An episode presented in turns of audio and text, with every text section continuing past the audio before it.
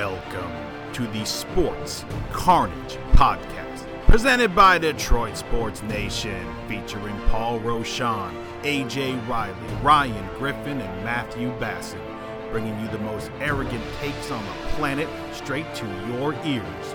We don't promise to always be right, but we promise to act like we are.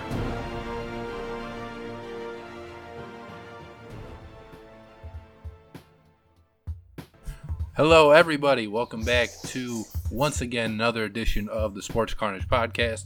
I'm Ryan Griffin, joined by AJ Riley and Paul Roshan. Uh, Matthew Bassett not able to join us this week, but hopefully next week or the week after, and then we'll have all all the gang once together again, and it'll it'll feel pretty good. Uh, this weekend there was a big, you know, the big weekend of sports, I should say. Obviously, the NFL kicked off. You had a, a, ton of fun games. The Thursday night game was fun. The Monday night game was fun. So you had like book-ended games that people actually wanted to watch. You had the the Manning cast on the Monday night football, but you know our main focus obviously is going to be what's happening here uh, locally in Detroit with the Lions. The Lions look like they're about to get blown out. They came all the way back, had a chance to steal it at the end. Um, but I think the the main point that was taken away from that game was the play of Penei, uh, Penei Sewell. Penei Sewell? Sorry, I mispronounced your first name. Uh, Mr. Sewell is what I'll call you. The the heavily criticized rookie, uh, you know, throughout training or throughout training camp, throughout the preseason, really, where he didn't uh, look look too good at right tackle. Before the game, we had news that Lions left tackle Taylor Decker was dealing with an injury in his hand or his finger, um, so he was going to be sidelined for a little bit, which shifted t- which shifted Sewell back over to left tackle for this game to go against Nick Bosa, and he played extremely well for you know shifting back to his his more natural position and dealing with one of the best defenders of the NFL. So immediately the question came up, and it's one that we're going to attempt to answer for you is what should the Lions do when Taylor Decker immediately comes back? Should they put Penei Sewell back at right tackle where he was playing in the preseason and where the plan was to plan for the season? Or because Sewell looks so good and if he continues to look good, should they tell Taylor, you know, hey, kick rocks and go to right? Uh, or, or it might not be working out for you here uh, and they're going to let, you know, and let Sewell kind of be the, the left tackle that he's meant to be. So I you kind of opened up saying like he was heavily criticized, right? In the preseason. I think yeah. that's I think it's a little off base because there was always the caveat. It was the he's struggling, but the transition to right tackle is going slowly, but everyone, at least the people that I talked to, the tone that I heard people discuss him in, nobody expected this to be a long-term issue every, mo- most people were unified in loving the pick. They were very happy that Sewell fell to the Lions because most people, most pundits, most projections didn't have Sewell falling to the Lions. And then he did. And people were pretty darn happy with the pick. We were like, I mean, you famously said live that we just drafted all Hall of Fame left tackle. Keyword there, by right. the way. Left tackle. I didn't even disagree with you. I I could see a very Joe Thomas like career trajectory for him. I, I feel like that sentiment was reflected by so many people, and I don't think the early preseason struggles actually dampened that. And that's why I I don't want to say like he's heavily criticized because criticism it's not criticism to say like this guy's not is not necessarily playing well yet, but we think he's going to get there. He's having rookie struggles and he's learning a new position that's a little different than being like, wow, this guy sucks. He can't cover anybody and he was a bum pick. Like, that's why I just, I, I kind of, to me, anyways, there's an important distinction there. And the, the reason I'm talking about that is if he stayed at right tackle and if he continued to struggle for a good portion of the year, rookie or not, I feel like the majority of people, both fans and pundits that cover the team, would have criticized the Lions more than the player, in large part for mismanaging him. You have an elite left tackle, left tackle that fell into your lap, and you're asking him to play a new position, not because you have Joe Thomas on the left side, but for freaking Taylor Decker. Let me ask you this real Why quick. would you? It, yeah, ask uh, the contract situation for Decker? Did we just sign re-signed him? Correct. We just extended Okay, him. perfect. Big contract. So so here's what I what I think personally. I thought Sewell did a great job, and I think that you can maybe attribute some of those struggles preseason to the fact that being a left tackle in college and then moving to the right side can be difficult, right? At first. You could almost liken it to a Nick Castellanos trying to learn third base and then learn right field. I think him being there on See, I- Sunday and being comfortable in what he's known is is good. Now, could Decker make the transition easier to right tackle? I, he should have been a right tackle from the beginning, anyways. 'cause he's not good enough to play Okay, left. so But- then there's my there's that's the point that I want to get to. If that is what is best for your team, even though he's seen as a top third, you could put the feelers out there and always have him on the block.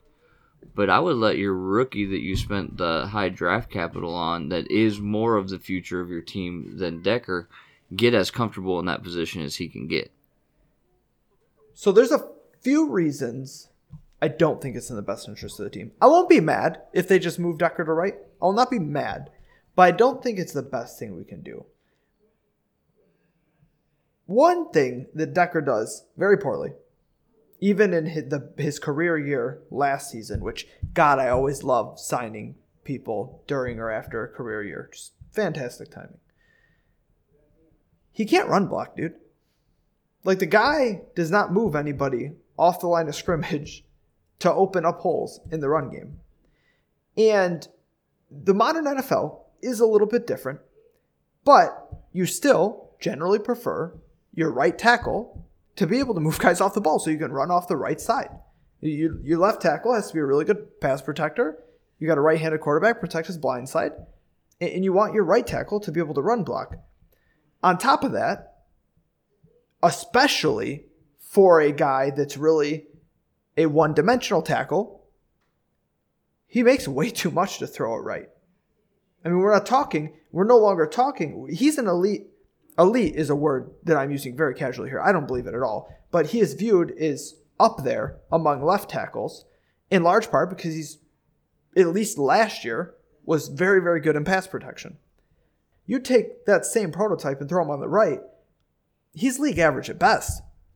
And he makes a lot of money when you could shore up that cap. Now, we would take a big cap hit right now to do it, but we, would take a big cap hit because of the bonuses. But if you can trade him, you what that money is off the books when you're going to need it in a few years. And because of the value he brings as a left tackle, a coveted left tackle around the league, something kind of a rare commodity, you could get some real draft capital. It, it may be even with, with a decent player or two in, in a nice little package for him. And then you can find your right actual right tackle of the future and leave Sewell. That's what I would do. What would what would the cap hit be? And obviously, would the cap hit go down Right as now? the years like?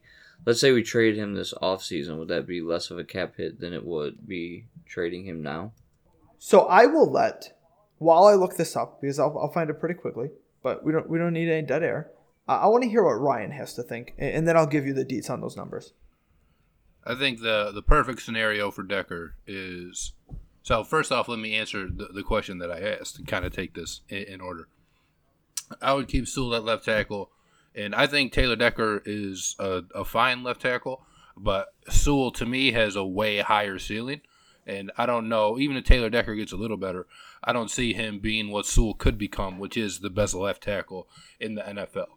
So I'm going to take my chances um, and hope that happens because if I'm going to have any success as a team, it's probably because, you know, Penei Sewell ended up being a top one, two, three left tackle in the NFL. Uh, and I would move Taylor Decker to right because, again, I don't think he's a negative at all on the offensive line. And if you can trade him, fantastic. You know, you have to get the value for him.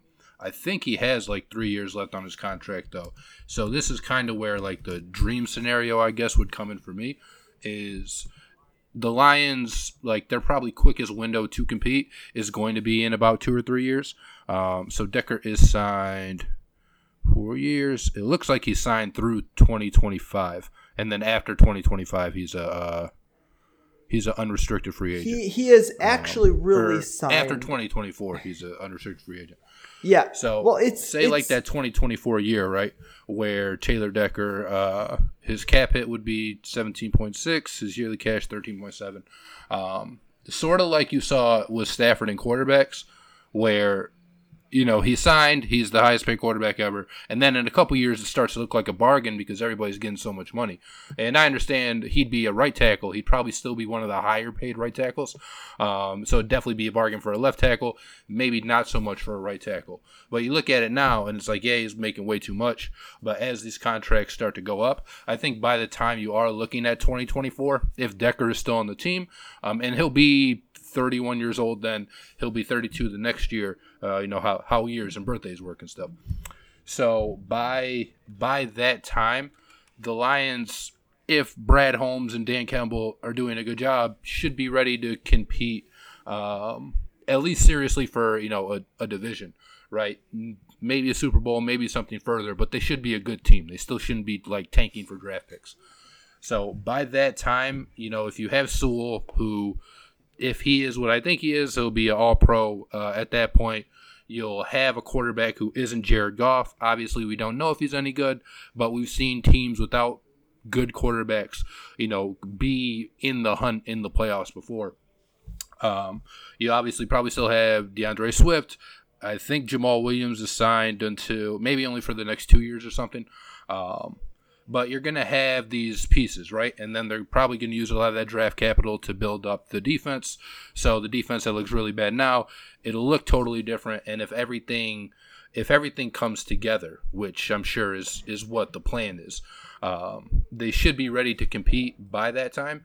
And you know, Taylor Decker won't have like just this monstrous. Uh, it won't look like such a big cap number just compared to some of the other money that the other tackles around the league are getting and I think he'll still probably be a pretty good. Uh, he'll probably be a pretty good tackle at that point. and it's not even necessarily like if he plays well, he's going to get a huge contract after because he by that time he'll be you know over thirty years old. So to me, the dream scenario is you move Sewell to left and you know Taylor Decker to right, and then in 2024 you have your offensive line uh, already set, and it's not you know, and Taylor Decker isn't taking up just so much of the uh, of the money that you know the, the Lions have to spend, um, and he becomes you know kind of like a semi bargain for for what he's giving us. Uh, I mean, if you can trade him and get proper value for him, you know, obviously great. But you know, right now he's he's of course hurt, and he does have a lot of years left on his contract, which is a benefit because you know whatever team you trade him to, they'd, they'd have a ton of control for him. But to me, the dream scenario is that we get to keep him, um, and then he plays well enough in 2024 slash 2023 at right tackle, probably 2024, that the Lions have a uh, a real shot to do something then. But I'd, I'd keep Sewell left for sure. I just do see a, a brighter future for Decker in Detroit, or a, brighter path than uh, than I think Paul does. I, I think that it's one of those situations where it's almost I don't know the right way to say it, but it's like it's not a six one way, half a dozen the other. It's it's you kind of have your cake and eat it too a little bit, where you can play him at right tackle, and everybody knows what he can do at left tackle. So there's not this like rush to have to make a like final decision right in this moment, right? I think Sewell playing. I think Sewell playing so well at left tackle on Sunday, and given it was one game, okay, but it was against Nick Bosa, right? Joey's in L.A. Okay, Yes, it was Nick Nick. Bosa, yep. So like, and he played well. Like I don't remember Bosa's name being called too often. Maybe a couple QB uh, pressures.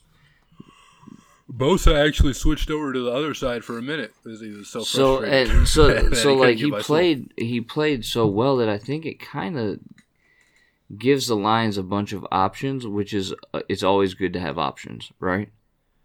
My problem is the cap. So this year, in again, I hate that they did it because we weren't competing this year. But you know, Bob Quinn's a freaking moron, um, and he's he's the one that signed this contract. Uh, his cap hit this year is paltry. And that sucks because his cap hit next year is $19 million. His cap hit a couple years after that are almost $18 million a year. That is absurd money for an average at best right tackle. Like absurd. Beyond absurd. That is not we're building this into a, a contender kind of money to pay a right tackle that quite frankly is not that good. This is not a franchise altering right tackle if that's where you play Taylor Decker. To devote that kind of money to someone that plays half the game, it's not good. It's not smart use of assets. Now, I have to defend Brad Holmes a little bit here. His hands are a little bit tied because he didn't sign this contract. This is not now. You, you can yell about why Bob Quinn would be allowed, allowed to sell a con or sign a contract like this and hamstring the next tenure, but this is this is what we have. This is the bed, and we got to lay in it.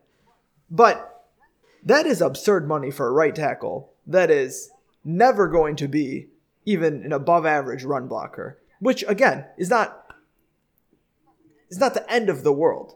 But when you're paying this dude this kind of money, you you cannot that money could be two defensive starters, man. Like you you it can't could. I mean, you'll you'll probably right have a, a quarterback that's on a rookie contract, so that still helps. Um, but I mean, yeah, you could definitely allocate the money elsewhere.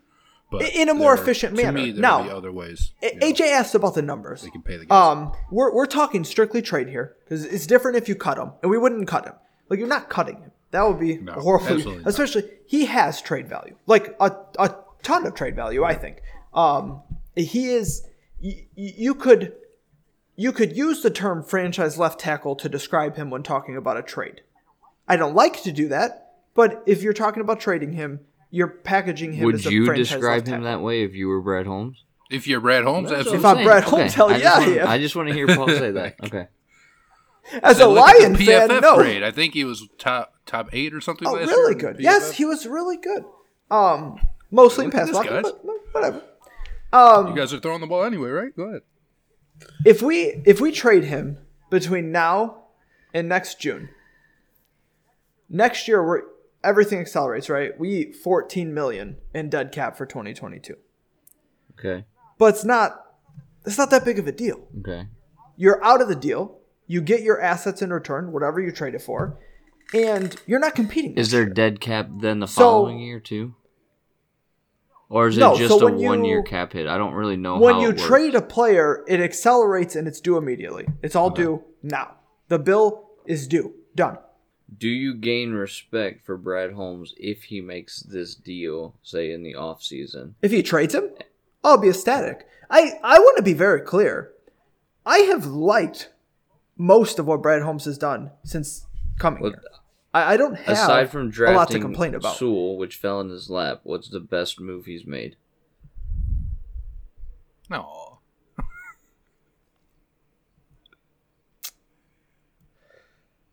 And the obvious Stafford trade, like come on. Honestly, honestly, cutting Jahlani Tavai. Okay, I'm down with that. I'm down with that. The seventh, I the seventh him rounder so that bad. we drafted in the second round. Yeah, okay.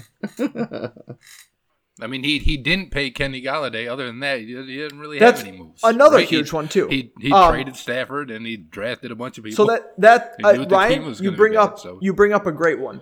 Not extending Golladay, huge. Like I, that's if he had and extended he, and then Golladay, he uh, I would. signed Paul's boy Jamaal Williams. It wouldn't have mattered, but if he had extended Golladay, I would have called for his firing that year, like that day. Sorry, like oh my god.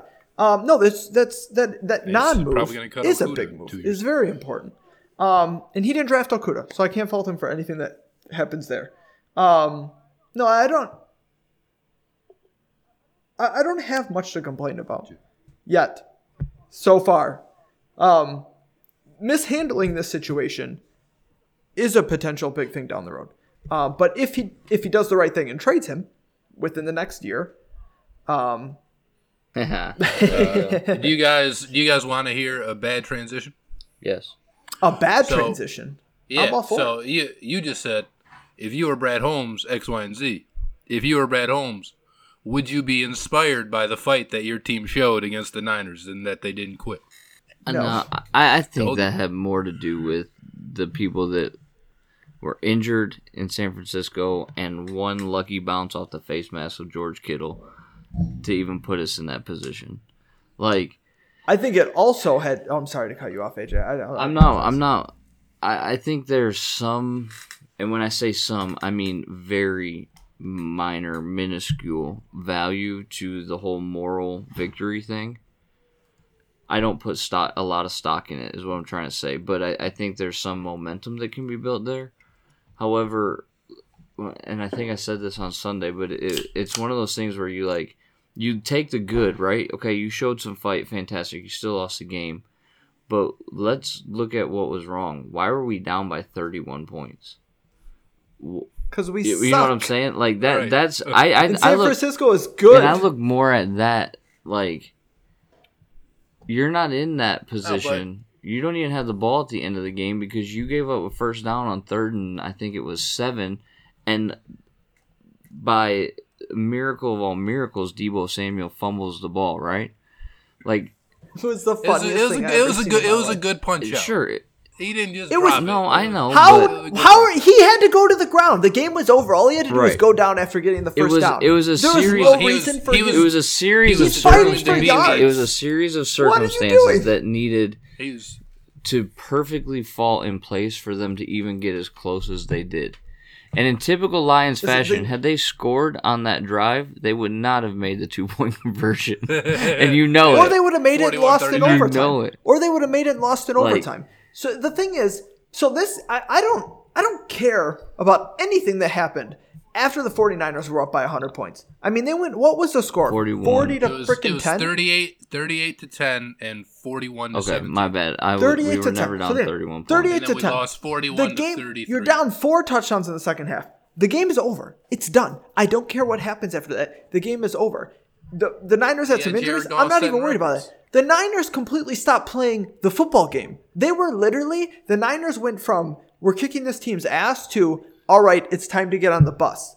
And the Lions are playing not to get embarrassed, right? Like you're getting killed. You're still professionals. You you've made it here. You're you're just playing not to get embarrassed. Like they're they're playing hard because they want to make it look more acceptable. I mean, you're getting blown out at home. It's not a, not a good not a good feeling, right? So you have one team that is just waiting to get on the bus, and another team playing for pride. I don't. It's meaningless. Completely meaningless. Is nothing. The 49ers are a very good football team. We're a very bad football team. In the Lions' defense, we're supposed to be a very bad mm-hmm. football team this year. We're, we don't have talent. We don't have a quarterback. We have a first year coaching staff with people in their new roles for the first time in their career, all over the from the coaching staff to the players to the front office. Even this is all brand new across the board. We're this is the rebuild of rebuilds. We are supposed to be bad this year. We are supposed to be in contention for the number one pick this year. It is okay. I'm okay that we're down 28 points to a good team in the second half. It doesn't hurt my feelings. I'm not mad at the team. I'm not complaining that these guys suck. We all know they suck. Oh, wow. And that's okay. Right? Like it's it's okay to Yeah, know that we're a- going to be bad and be a bad. bad team. I like. Uh, so I did like it only because I thought the young players still played well and didn't give up. Like I could care less really what Jared Goff was doing. Um, but to see, and not that I'm a big fan of Cephus, but like Cephus caught a touchdown. I thought the offensive line still held up well, even when you know they were down four touch, you know, four touchdowns. Um, I, I, thought, I thought Swift and you know Hockenson still made some plays. So I like that those guys who are going to be here a long time um, were able to kind of play, not get down on themselves. Right, I do think the Niners stopped because they had the injuries. They had Mostert. They had uh, Jason Verrett, the cornerback's name. Um, he went down too. Maybe even an offensive lineman was hurt. I don't know if he came back, but uh, I I think after, I think that kind of scared the Niners into uh, pussyfooting around a little bit. But uh, I appreciated how hard they fought to come back, only because there was still a lot of uh, young players in the game at that point. I mean, I, I that's what I thought. A young player who's not coming back though. Here's a, a more gruesome transition. Jeff Okudah. yeah, Yeah, he's dead. obviously, yeah, third third overall pick. Um, just last year, rough, rough rookie year, ruptured his Achilles.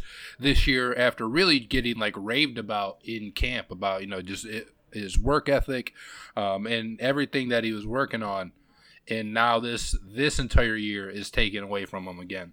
And I know Lions fans want him to work out, but this is going to be. I think this is the quickest I've ever seen the Lions turn Lions fans turn on a first round pick.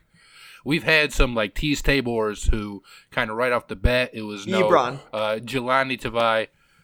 E- Even Ebron's rookie year, I felt like people gave him a little bit of bail, but yeah, but yeah, you're right. Uh, Ebron, Ebron was another one like that. Um, and I think Okudah is, and because Okudah's kind of the cast off, right? He's the last of the last bad regime. Like he's not part of this new, um, who's probably going to be coddled for a couple years because people are just you know optimistic kind of in nature when it comes um, to the Lions, at least at first. So you know Okudah's probably looked at as like a, a bad apple, and you're not one of the cool kids because you weren't brought in by uh, by Brad Holmes and Dan Campbell and everything we got going on now. Um, almost like Sekou Doumbouya a little bit, who you know was the last Pistons pick before Troy Weaver came, and uh, he's he struggled too, uh, and then ended up getting shipped off, and people weren't real sad about it. So I feel like that. Uh, I feel like that's going to happen to Okudah. Okudah too, one way or another. I mean, obviously the if he comes back next year and has a really strong year, that's not going to happen. But at that point, that seems like a Disney movie more than it does uh, reality. Yeah, I don't I don't really know what to take I don't really know how to think about the Okudah pick and and and so far the lack of career that he's had, right? Um we all said when he was drafted, we don't hate the player. We hate the way that he was picked. Right? but that's not his it's fault. not his fault at all. And to be honest with you, like I don't have I don't really have an issue even with him struggling last year. What I would have had an issue with is adjustments not being made and him still being exposed this year. But now we're not going to get to see that. And so now we're traveling down this path where we have an unknown entity in how he's going to play in the NFL that is now also hindered by the fact that he's got this Achilles injury that is going to take a while to recover from and is going to impact his effectiveness on the field. So this to me is like a perfect storm of why we should have never used that third overall pick to draft him. Right? It's it's this whole well, I, I don't. it's this whole culmination. I really don't want to rehash. No, that, I know, but it's but upsetting. but but it all goes into it, right? It all plays into it. He was a number number three overall pick and struggled last year. It was his rookie year, right? And there is an adjustment that needs to be made. It was his rookie year, you jerk. I know. That's what I'm saying. Like that's why I'm saying I don't really take stock in the fact that he Andy, struggled. Andy Bully. didn't get. Andy didn't get any Right. help from like the Exactly. defensive line. So I don't- pressure. I don't- anybody like behind him. That's why I don't put a lot of stock in the what you're fact that he struggled last year and calling him a bust like one year in his rookie year. Like to me, that's like that's ignorant in a lot of ways. But what's going to now impact that decision or moniker that we place on his career is this fact that he's got this Achilles injury that's now going to cause more problems, I think, and probably leave him more exposed. And so it's it's just it's just a perfect like it's everything that we talked about that night on the draft that he was drafted. Like if you could cook up a perfect storm of just crap that could happen, this is what happened. And it's all Bob Quinn's fault. It it it really is. Like we will never know how good he could have potentially been, and I think a lot of it is due to it's going to be due to the injury that he's dealing with. I don't think he'll ever be what he was in college in the pros now. Like th- there will be that moniker of bust probably that gets put on him.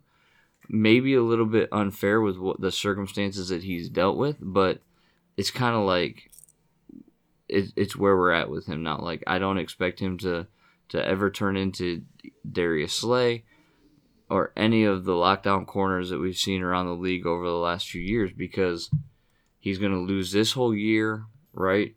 And who knows how he comes back from Achilles injury. It it it, it sucks.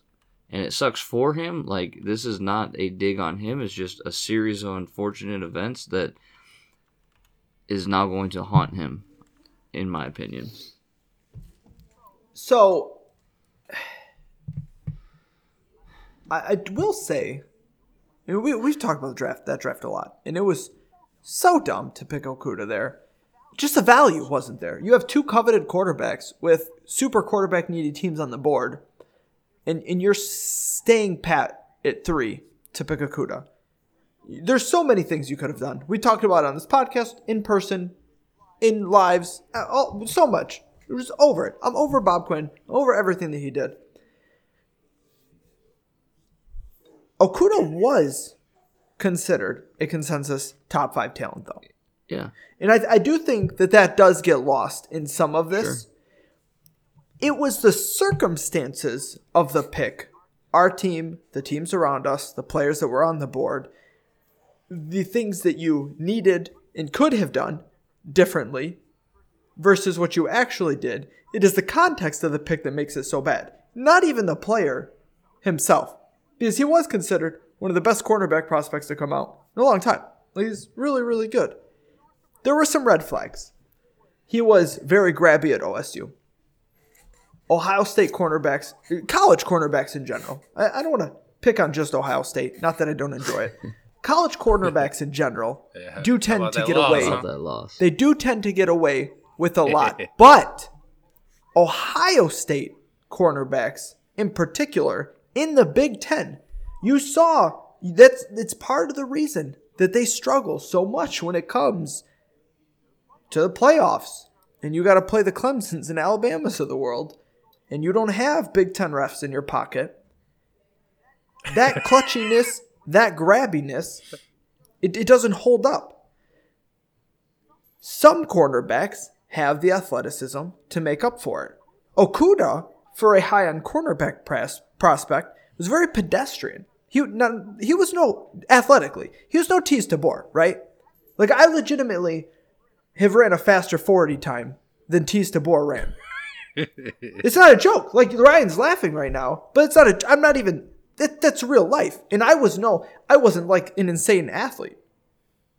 I was okay. I don't even. Uh, I guess I don't. wanna say What 'cause I what did he run in the forty? Did he what even did he get? run in the forty? Uh, four seven. Okay, so so I got timed like- at Toledo and was faster than him. Yes, that's go, that's what I'm saying. Four six seven, You were baby. an elite Four athlete. six seven. Uh, Oh, that's the El- same. We've El- talked about this, so haven't half, we? Because this that was the exact Hey. same as mine. I got I got to throw it in there. Matt tells me he It's ran my- a four six. My one moment of, of glory that never panned out. And I don't even think, like, and this might just be throwing shade on the man. I don't even think he got signed by like a practice squad anywhere else. Like, I think the Lions cut him, and then the whole league was just done. Yeah. T- Tabor was done. I, I don't want to make this a hate on Tabor thing. I was just using him as a reference. Like that's that's abhorrent cornerback speed. So like Okudah's not in that category, but he's a four five forty guy. His three cone, not elite, right? Like he is he's fine athletically. Like he's not this massive liability, Oh. but he was not an elite athlete. he he did get practice squad uh, mentions after us with the Niners and with the Bears. Just didn't stick I, around. th- I, th- yeah, I think he's on the Bears practice squad now. Actually. okay, all right. Practice squad though, not a real roster, not an NFL Correct. player. I, Okay. I don't believe so. It does say he's a safety for the Chicago Bears, so they moved his position. The Let, reason, let- let me look that up. all right, you look that up. I'm I'm curious. the reason Okudah's pedestrian cornerback athletic metrics matter here are you can't clutch and grab in the NFL the way you can in college, and especially the way you can at OSU in Big Ten games. You have to rely a lot more on your technique. You do not have the makeup speed. He doesn't have. So Darius Slay struggled when he came out as a rookie, second round pick out of Mississippi State. But Darius Slay ran a 4 3 with elite marks across the board athletically. Elite, elite marks in every metric you can imagine. He had the makeup speed. As soon as Slay could trust his technique, he was going to be a player. And he started to come on his second season really well. And by his third season, he was a top 10 corner in the NFL. Like just really, really good. Which is what I was hoping Okudah's trajectory. Okudah would, would do. Yeah, you. But Okudah is much more reliant on his technique. Now, I don't want to say uh, again. I'm not saying he's a bad athlete, and he had some very good metrics. I, I believe his broad jump was very good. Um, he catches the ball well, or at least he did in college and in camp settings. He had a lot of positives. He was considered a top five talent for a reason, but he was not without any red flags. And we've talked before about how difficult the transition is cornerback in the NFL. It's very risky to pick a corner high unless you're sure they're going to be the next big thing because that's a tough transition. And if there's any red flags, those So- will get put to the test So the I. I I looked up his his combine time Okudah's. So he ran four five, right? yeah four four eight, uh 11, 11 Alright. presses on the bench, forty one vertical jump, and hundred Which is the vertical's great. One hundred thirty five. That's a very good vertical. Thirty five broad jump. Broad jump's very good. Vertical's His- very good. Like he can jump out. the His overall This prospect grade was a seven point two. I- as far as his like spark athleticism, Well- uh, RAS was that his RAS score? What it, is that? It just says prospect grade. It's on NFL.com. Just says prospect grade. Oh, so that's It that's their says- it's arbitrary. Probably from like assign. that. Yeah, that writer So or something. it was Okay. strengths, weaknesses. That's what it sounds like. I don't know. I'm not looking at it. Oh, here you go. Uh, eight is the perfect prospect. Seven three to seven five. Oh, okay. a- So 7.2 out of 8. yeah. So uh, seven point three to seven point five is perennial perennial All Pro, and then seven point zero to seven point one is Pro Bowl talent. Pro Bowl talent. and that's where he was, right? Seven Did, one. Didn't you didn't you say he was Well, 7 he was so seven did that one five. So I just rounded up to seven two. Oh, I was So like, I would okay, uh, somewhere no man's that land. would say somewhere between I would say Pro Bowl talent that could become a perennial All Pro. The reason I think all these things matter a lot is we've seen him struggle a ton with his technique early in his career, which is not unexpected for a young corner. We've seen him struggle to keep up athletically. We've seen him lose confidence. He has had huge confidence issues, which for a mm-hmm. cornerback are way understated Yes. way understated. Cornerback at any level needs to be extremely confident, especially in the NFL, in college level. I mean, it's very, very important. Now he has an Achilles injury. And I, this is about as pessimistic as you can be. I genuinely think it may be the end of his career, at least his relevant career. So you are taking a guy that has had all of these issues through a little over a year into his career, and now his for an elite corner, pedestrian athletic marks are now going to take a hit. Mm-hmm. He's not going to be the same athlete returning from rupturing his Achilles. Working his way back from injury, trying to find his role on a roster that he was already trying to do. What is that going to do for his confidence? How how is he going to trust himself to rely on technique with all of his other shortcomings? This this road back for him to be an NFL starter, it's a mountain. I am very pessimistic that he can make that climb. And I don't I don't put the blame on him. No.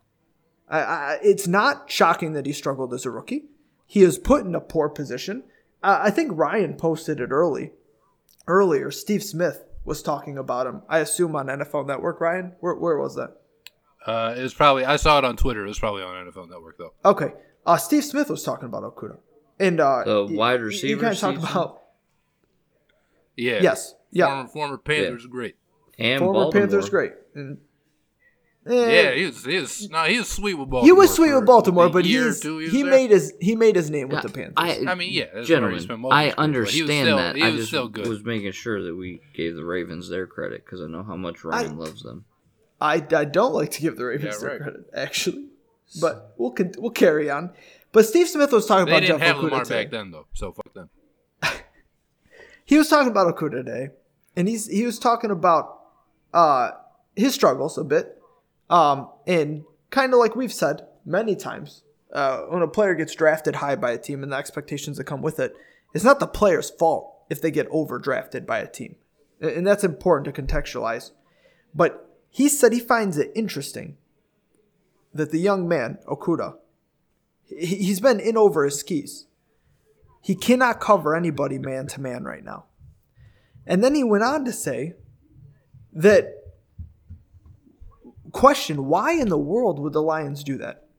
Why are the Lions, knowing the struggles he's having, knowing that he cannot hang with NFL receivers in man coverage, why are they consistently putting him in positions to fail instead of putting him in positions to succeed as a young corner going through the struggles he's going through? He said they need to protect him the same way they would protect a young quarterback. That's interesting. That's absolutely true to me.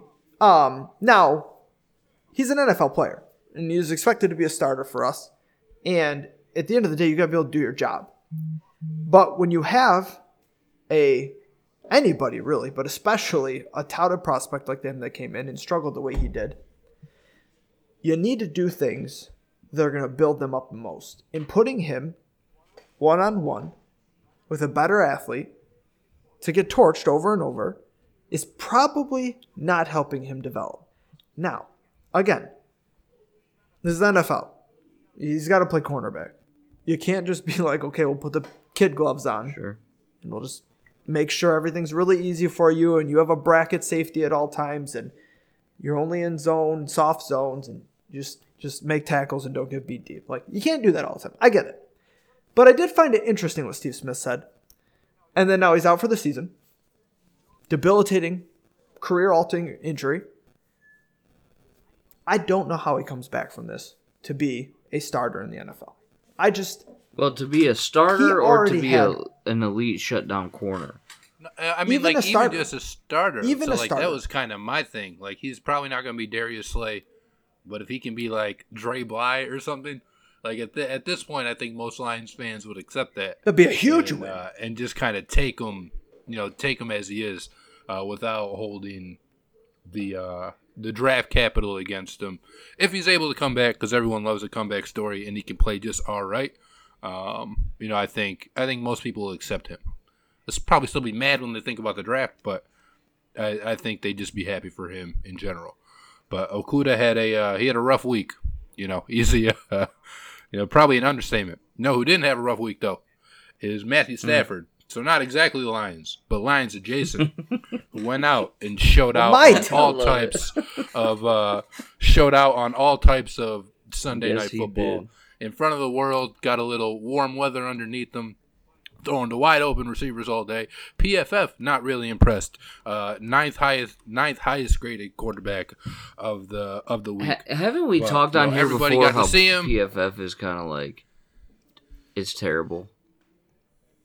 Well, so listen, I don't know. Not, any I don't know. Uh, Matt Stafford got a new wife. He's I looking like did- a new yeah, I man. heard about that. that was so funny. It was so funny. We're sitting here, and it's right. Everyone, everyone, same thing. Like I'm, I'm sitting here. I'm in the kitchen. I got the big TV on. I'm eating some, making some food. The game's on, and they're talking about Kelly Stafford. And they got this random ass fan that they're showing, and I'm like, that is So not it's, it's actually their their friend. So like It- they were in the same spot. Yeah, as, as in, in the in Um, the 'cause uh in the what are they called? because the the lady was I don't know probably a suite or something. Sweet, yeah, that's family that's what I was don't know where they were. In the suite, yeah. but but the lady was so like Kelly Stafford did a podcast. Don't go listen to it. Listen to ours instead. But she did a podcast the next morning, um, and the lady and her husband they had been friends with the Staffords, so they were in the right spot. They just got the the wrong blonde woman. But It- she it- had the the fake wife come on, uh, come on the podcast, and they were talking. That's so It, it, it was hilarious. And I'm looking at it, and I'm like, and my wife walks in the room, and I'm like, and, and she was looking at the TV. I was like, that is not Kelly Stafford. I was like, I can assure that is not Kelly Stafford. And then Ryan texts a chat.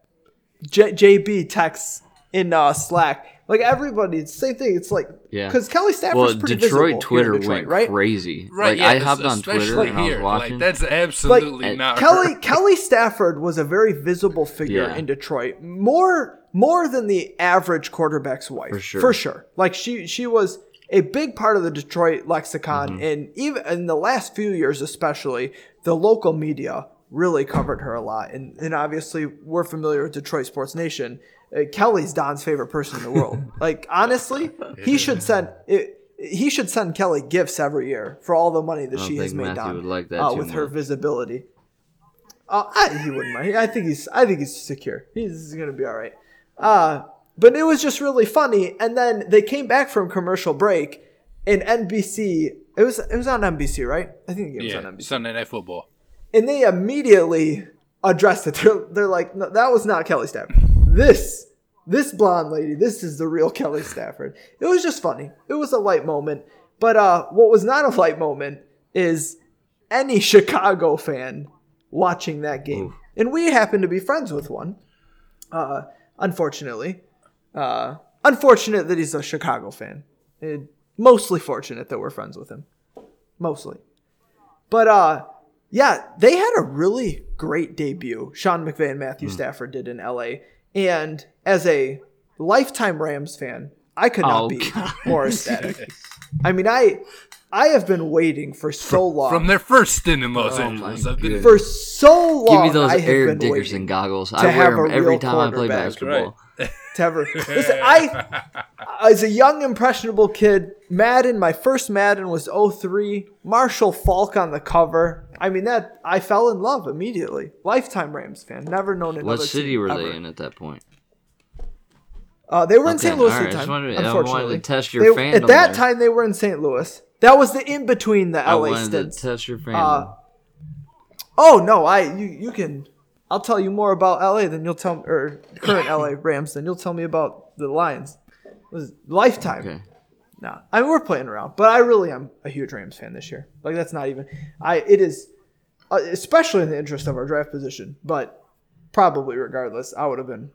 The Lions will see the Rams later this season, and I will not at all be rooting for the Lions in any capacity. I don't know if there's going to be a Uh, single person in Detroit rooting for the. Well, that's not true.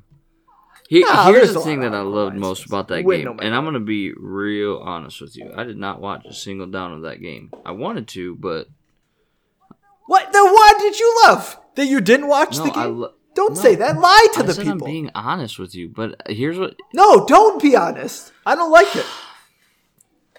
it wasn't because I I, didn't you. choose to. What did you like about the game? My wife wanted to watch something else, so we watched something else, and that's the way that it works.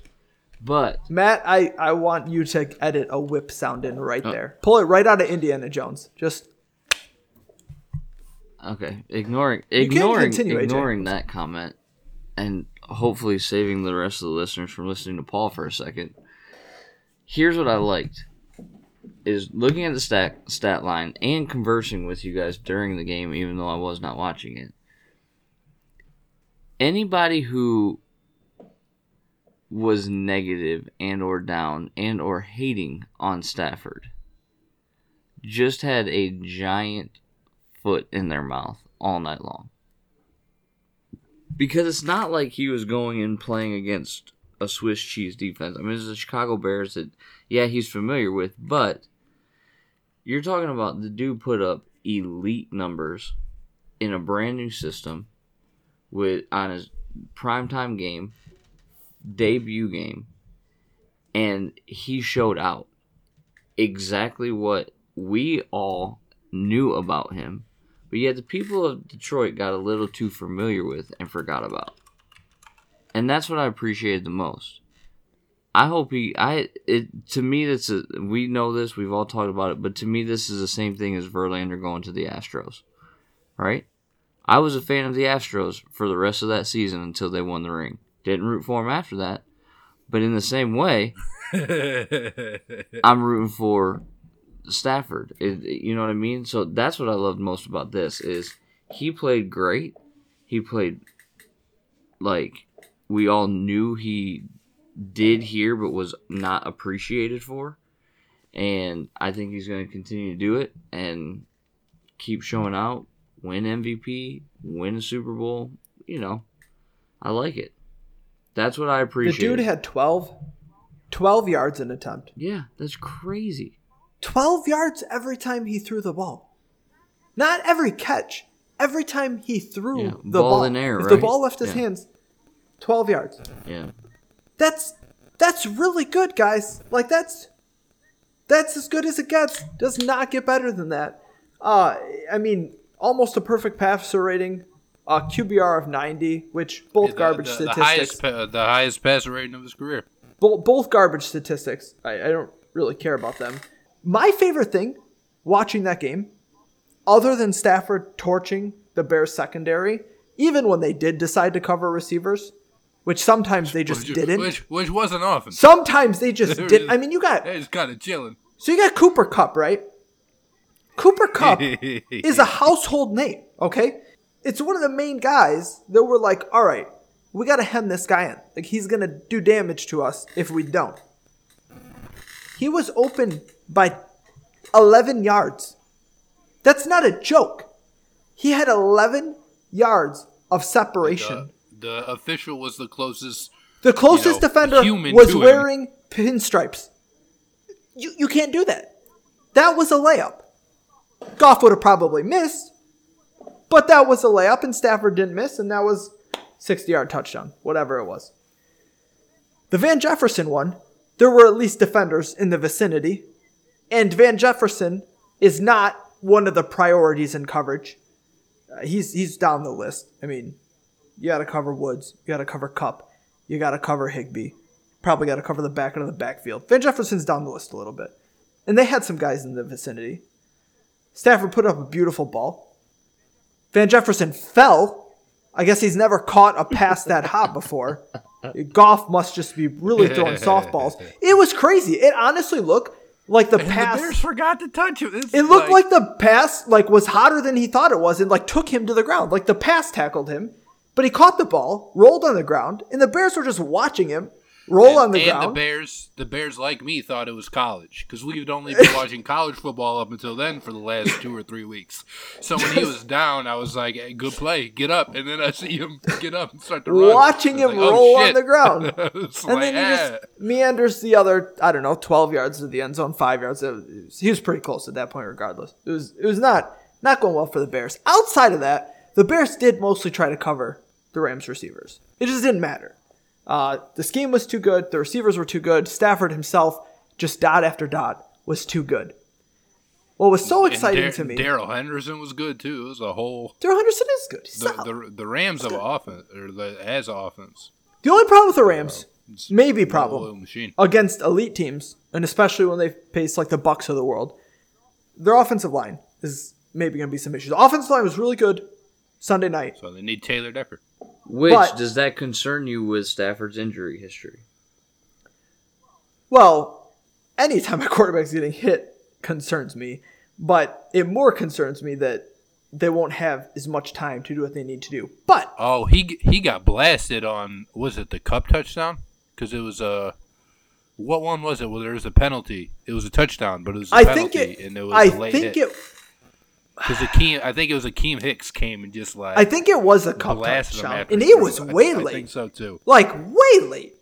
This is just ridiculous. But it was de- it was definitely the Kupp one because I remember they threw the flag and And the guy was so open. The guy like was so pick, and it's open. I'm like, yeah. all right, did he like throw his defender on the ground? Is this what happened? Like this something is obviously this is going to get right. called back. And then it wasn't. It was a late hit for a very bad late hit. But obviously we didn't see that out of frame. We're not in all 22 and we're watching live. What made me the happiest though, wasn't all that. It was watching Sean McVay the entire game. I have not seen him so boyishly happy, like giddy. The you can just see how happy he is to be able to run the offense this way because he has somebody in his mold, somebody that can make every throw, that understands what he wants to do, where he wants the football going, and that his McVay is obviously a brilliant offensive mind. Top three in, in the NFL, for sure. He now has a quarterback that is capable of executing his vision. And it made me smile because I think they're really set to do special things. You guys know, as much as I've criticized the players around Stafford in Detroit, as bad as the offensive line was for so much of his career, by far my biggest beef was none of that. It was the play calling in Detroit. The play calling held us back more than anything else. He finally has a play caller. McVay finally has a quarterback. And because of how well they can work together, I am hopeful, I cannot promise, but I am hopeful that they can overcome the offensive line shortcomings. And I still have questions about the defense because I don't think Chicago's a very good football team. Man, I don't either. But Ramsey was Ramsey was all over the place. Oh, Ramsey is amazing, and that's I I know, but so like I thought there was even a little bit of talks about like a Ramsey decline. He's still he'd still be good, but like oh he's not as propped up as he was. And just from the start, like he he made a statement to me as much as Stafford did when that game started, because Ramsey was flying all over the I, field. I actually think the his shit. broadcast did a pretty good job talking about it a little bit, as much as they can on a national football broadcast, because you're not getting They in-depth So, I mean, analysis. But the national broadcast was always going to prop up Ramsey just because he's a household name. That's because they didn't have feel like Peyton and even, I don't know. Even if you look like, uh, that's right, and we're gonna get to that next. Uh, but I just feel like you know, it like fans or analysts that aren't, you know, uh, who is it, Collinsworth and uh, and Al Michaels. I don't know, and not that people were shitting on Ramsey, but it was like, oh, like this guy's supposed to be top three. I don't know all. Of, I don't know about all that. Um, and then you know, just to come out and play the way he played, like the defense seemed uh, a little bit reinvigorated too, or maybe at least just him. Um, but they were they were hyping up, they were jumping up and down when the offense was, you know, when Cooper Kupp was running 60 yards behind the defense, uh, and everything else was happening. Um, so I think overall, and maybe it's the atmosphere of a of a new stadium, something like that. Obviously, you have Stafford coming in, making big plays right off the rip. Uh, so maybe that fed into it a little bit. But I thought, Ram, at least Ramsey in particular, um, it's it's hard to say he took a step up because he was always so good. But at least that game, he he seemed like his you know his old self, well, a bit like a big old, difference. the, the best you know defensive back in the in the league So a big difference this season is his role in the defense. And I that's what I thought the broadcast actually did a good job of touching on because you're never getting the in-depth analysis on national broadcast. I mean, the audience doesn't have the patience for it, let alone the understanding. And it's not to knock anybody, but your fan just sitting trying to enjoy a football game does not need to know the ins and outs of scheme. It's not that's not what our analysts are here for on TV he is they're calling it the star position which uh, every team calls their fancy little i don't want to say gimmicks gadgets on defense different things michigan had the viper for years everybody does their own thing right That's why you don't want to say it's a gimmick because Michigan did it. well it, no because it's not a gimmick what ramsey's doing is not a gimmick but it's it's a gadget i i found the right word for it relax they want It's a gimmick. Ramsey, their best non Aaron Donald player on defense, to be more involved in the play, the actual play on the field. And if you just stick him on a receiver to shut him down all game, he's out of a lot of plays. He can't make that impact other than locking down that receiver. And it's he's also not always going to lock down that receiver. We talked about, I think, before the season, Jalen Ramsey's struggle with shiftier players. Jalen Ramsey's struggle in the slot and in different places. They are taking Ramsey's immense talent as one of the best defensive backs in the NFL, and they're putting him in position to always impact a play. And that's what good coaches do. Good coaches find ways to get their best players involved. Period. And, and I love I love Just like this Jim new role for him did. so much. It you need to stop. and that's why we heard Ramsey's name called so much is because of a great defensive plan to utilize his talents and not just say, "Listen, go cover Allen Robinson." No, don't cover Allen Robinson. I need those points. No, it's yeah, it's AJ's fantasy team. It's very important here. So don't cover It's the Allen whole way I make No, picks but- on the. but it was nice to see and, and i think i think it's a really great idea it, it's the same thing the chargers do with derwin james for the three games a season that he plays it's the same thing Three times more than Raheem Mostert. Oh, another Listen. one. Come on, guys. Is this like Bash on Riley's uh, fantasy team? oh my here? goodness I got Mostert in another league that I'm in Oh with Ryan. god! It's just he it's he made it. It's one horrible. play, one play, and it wasn't even a No, play that he was involved Hold in. on. He had two rushes for 20 yards. Oh yeah, you're right. okay? You're right. You're right. You're right. You're right. You're right. I forgot about that. Um, It still gave you more points than Ayuk did. he- he- oh, can we stop? he gave me more points than Aaron These Rodgers did. My players. Oh, he gave me goodness. more points in a harder league to score than Aaron Rodgers did. Unbelievable. Yeah, Aaron Rodgers. Talk about sabotage. Bad. I'm telling you. Oh my I'm god. telling you. If he plays the same I've been way beating on this drum for a long time. if he's playing the same I way said on it. Monday night against the Lions that he did on Sunday, he needs to be benched because he's gonna lose This- them every game on this is purpose the until year- they trade him. this is the year the world comes round. Stafford is a better quarterback than Rodgers. 100%. This is the year. This is the He's year. also younger though. I Co- Cowherd alluded at it a few I, I remember ago. that. And then things went south and, very and, fast. and then, and then I think he backtracked the very next year. He was like, "All right, but all right this all right, is the I'm year. He was early for the national perception. This is the year everyone comes around. Stafford's a better quarterback than Rodgers. I've been beating this drum a long goddamn time. Uh, Only you, person You've been, you've been you've been wrong a long time. sitting on an island.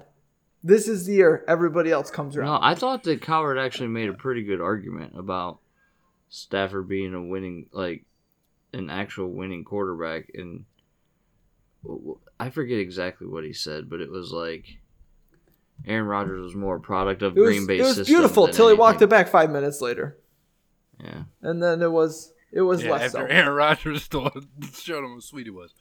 Uh, no, Yeah, he's he not was- a product of their environment and is good at everything. Is Peyton Manning, literally. and they had the Monday Night Football uh, simulcast. Manning cast is what they ended up calling it on E ESPN two. And I watched the whole thing. Didn't flip to ABC or regular ESPN once. And I know me and AJ were both huge fans of it, and Paul was not, which is why I wanted to bring it up because I thought it was a fantastic production from the guests that they had on, Yeah. um, from obviously their their chemistry just with each other, be, being brothers, um, which I think is actually one of the one of the strongest points um, of it. But I do want to start with so do it like sandwich style. So AJ, what did you like about the Manning Sandwich cast? style.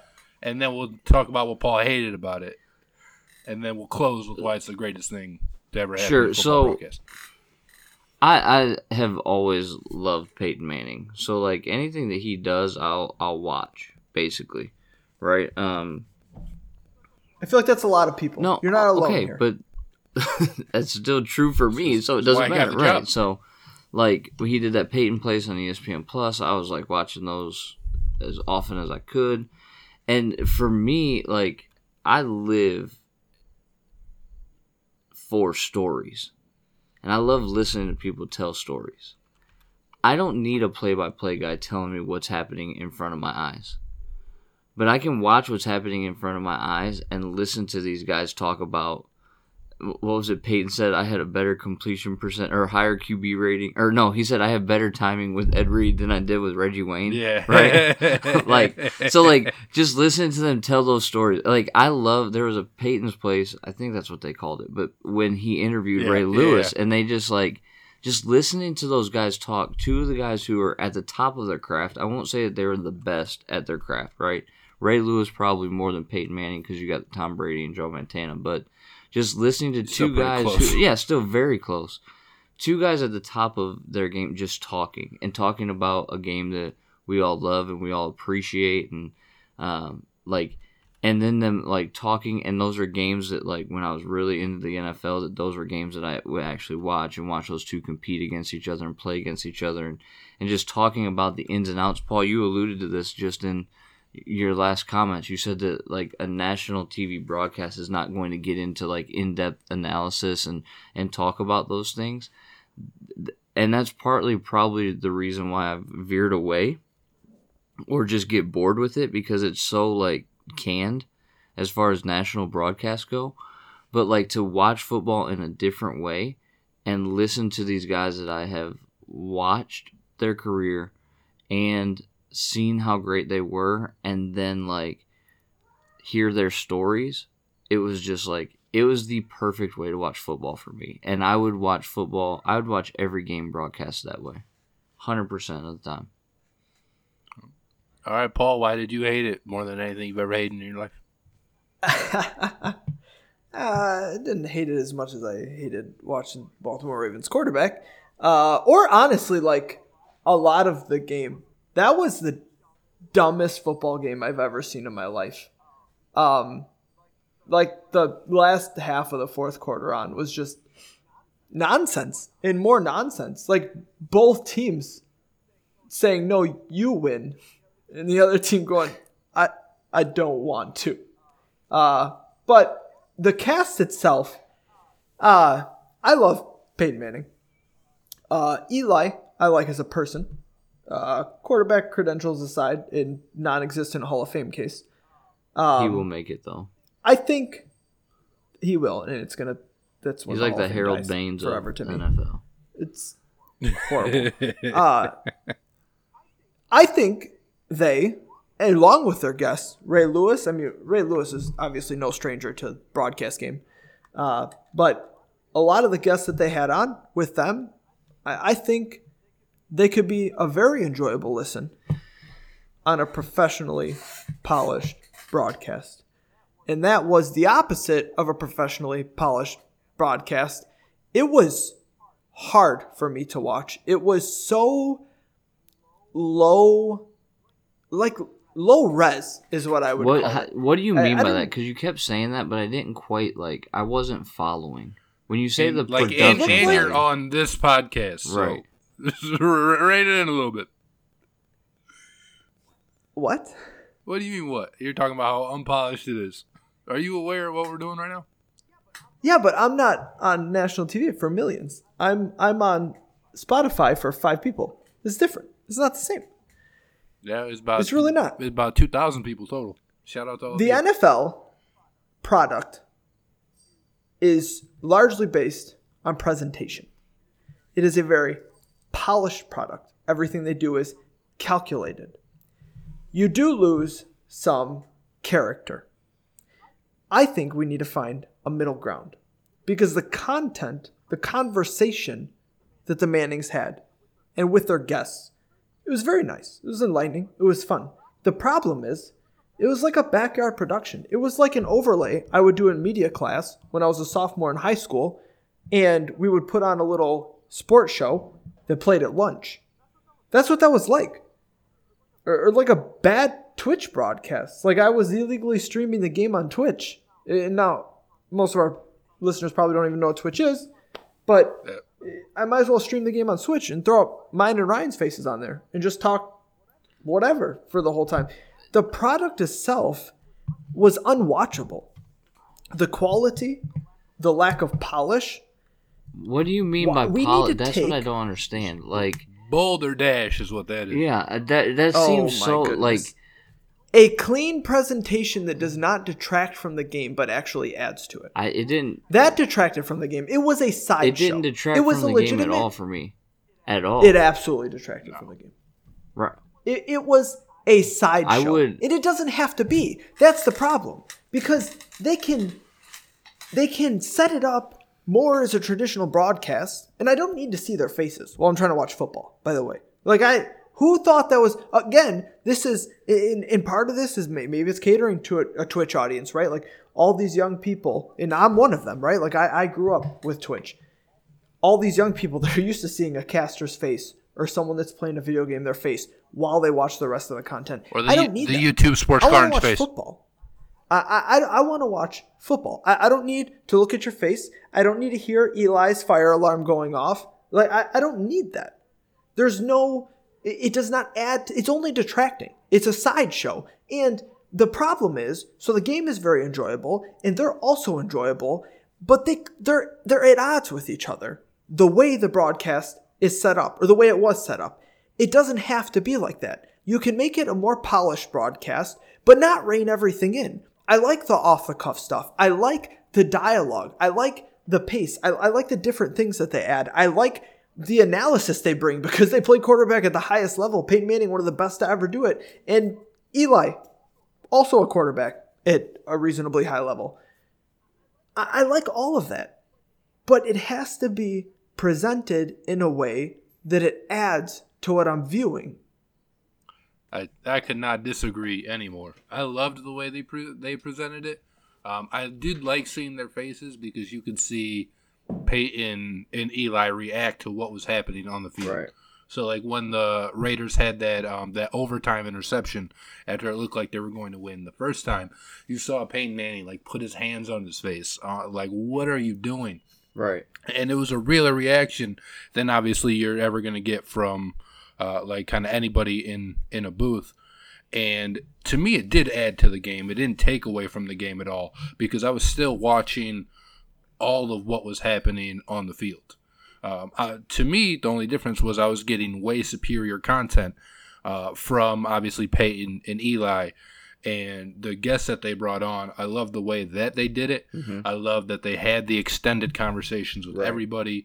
You had Charles Barkley on at first to give you like a just like a fun kind of you know bullshit around what, whatever they were talking about and obviously you know barkley's a huge name in his own right um, so that was a, a little bit of comic relief um, but then you brought on ray lewis so you're able to get the perspective of what was happening from the game and they were able to share stories because it was such an extended conversation right it wasn't just one drive or two drives and they kicked them off they had these guys on for basically entire quarters, um, with the exception of Barkley. I think his his stint was a little bit shorter than everybody else's.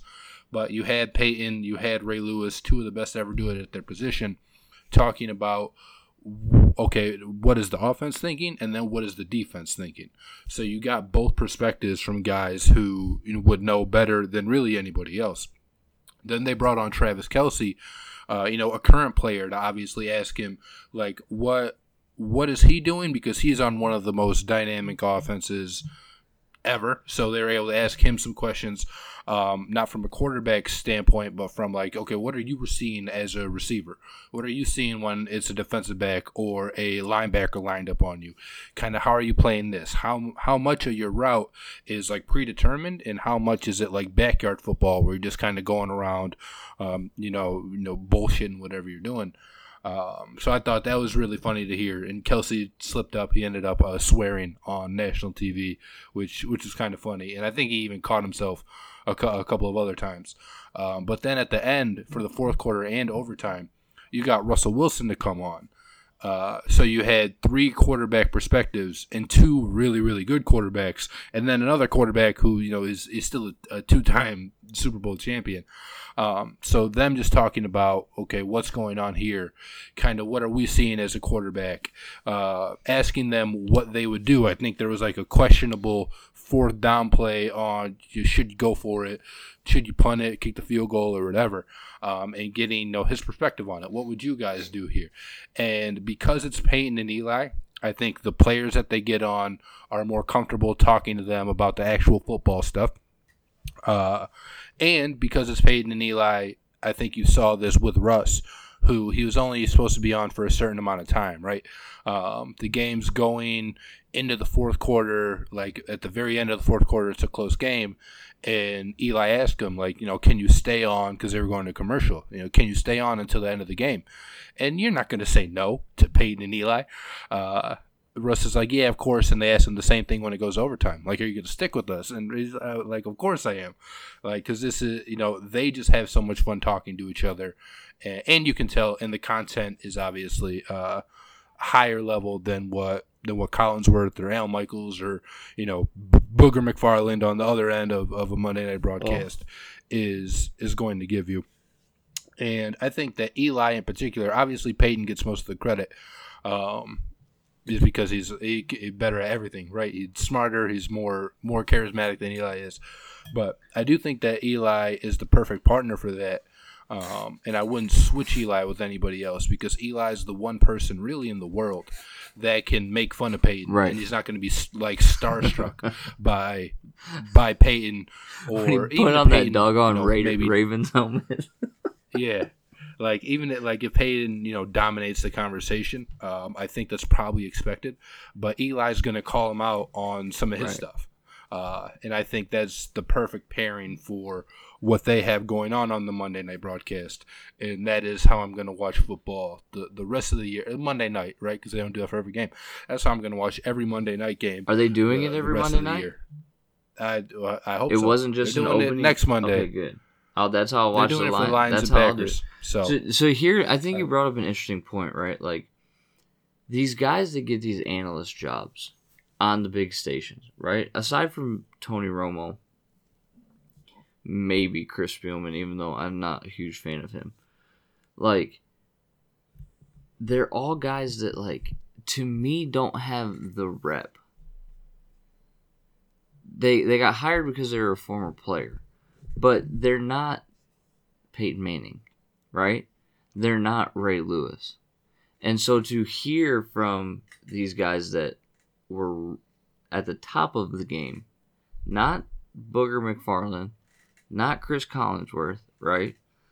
But to hear from those guys in that moment and to like you said, watch how they reacted or I remember earlier early in the half, like Derek Carr was overthrowing everybody like struggling and and you could just see Peyton every time he made a throw into coverage you could just see him like twitch a little bit and it, it, it was those like watching those reactions that it's like and seeing how the mind of an NFL player works like that and the way they explain things was like Ryan said anytime they have that broadcast I'm watching it and and they did have like some you know production gaffes to Paul's Sure, point, but those are things you can fix.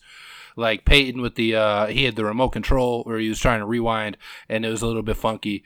Um, obviously they had the fire alarm. That's of course not going to happen all the time. And they cut away from a third down play when Peyton was in that giant Ravens helmet. So there are things to polish up on that end, but to me it still wasn't unwatchable and it was still superior to the regular Monday night broadcast that they have going on. And I think obviously they'll get better at those because you know ESPN as a as a team um, doesn't want those to happen. So there's you know they, I'm sure they're working all week to mitigate you know some of the uh, the gaps they had. Teach Peyton how to use the remote uh, a little bit better. Um, so overall, I think it was a, obviously a great first impression. And moving forward, that production part should only get better without the the content of what they're saying suffering. has there all. been any news of like how that broadcast actually did because that'll determine if it continues right like if it's not worth the time and money they're not going to do it Oh, I'm- I can just about guarantee it did great. okay Uh, I haven't seen anything on it, but I, I would be shocked if it didn't. I, I wonder if more people tuned Yeah, into sa- that sa- than did same the here. actual Monday night thing. I, I wouldn't be surprised at all. I wouldn't either. Hundred percent. I, I don't know. I don't know that that's the case, but I would not at all be Let's surprised. see if I can find anything. We can move on, but I'm gonna see if I So can it's find- it says Manning cast generates good buzz but low ratings, and that was yesterday. Oh really? Yeah.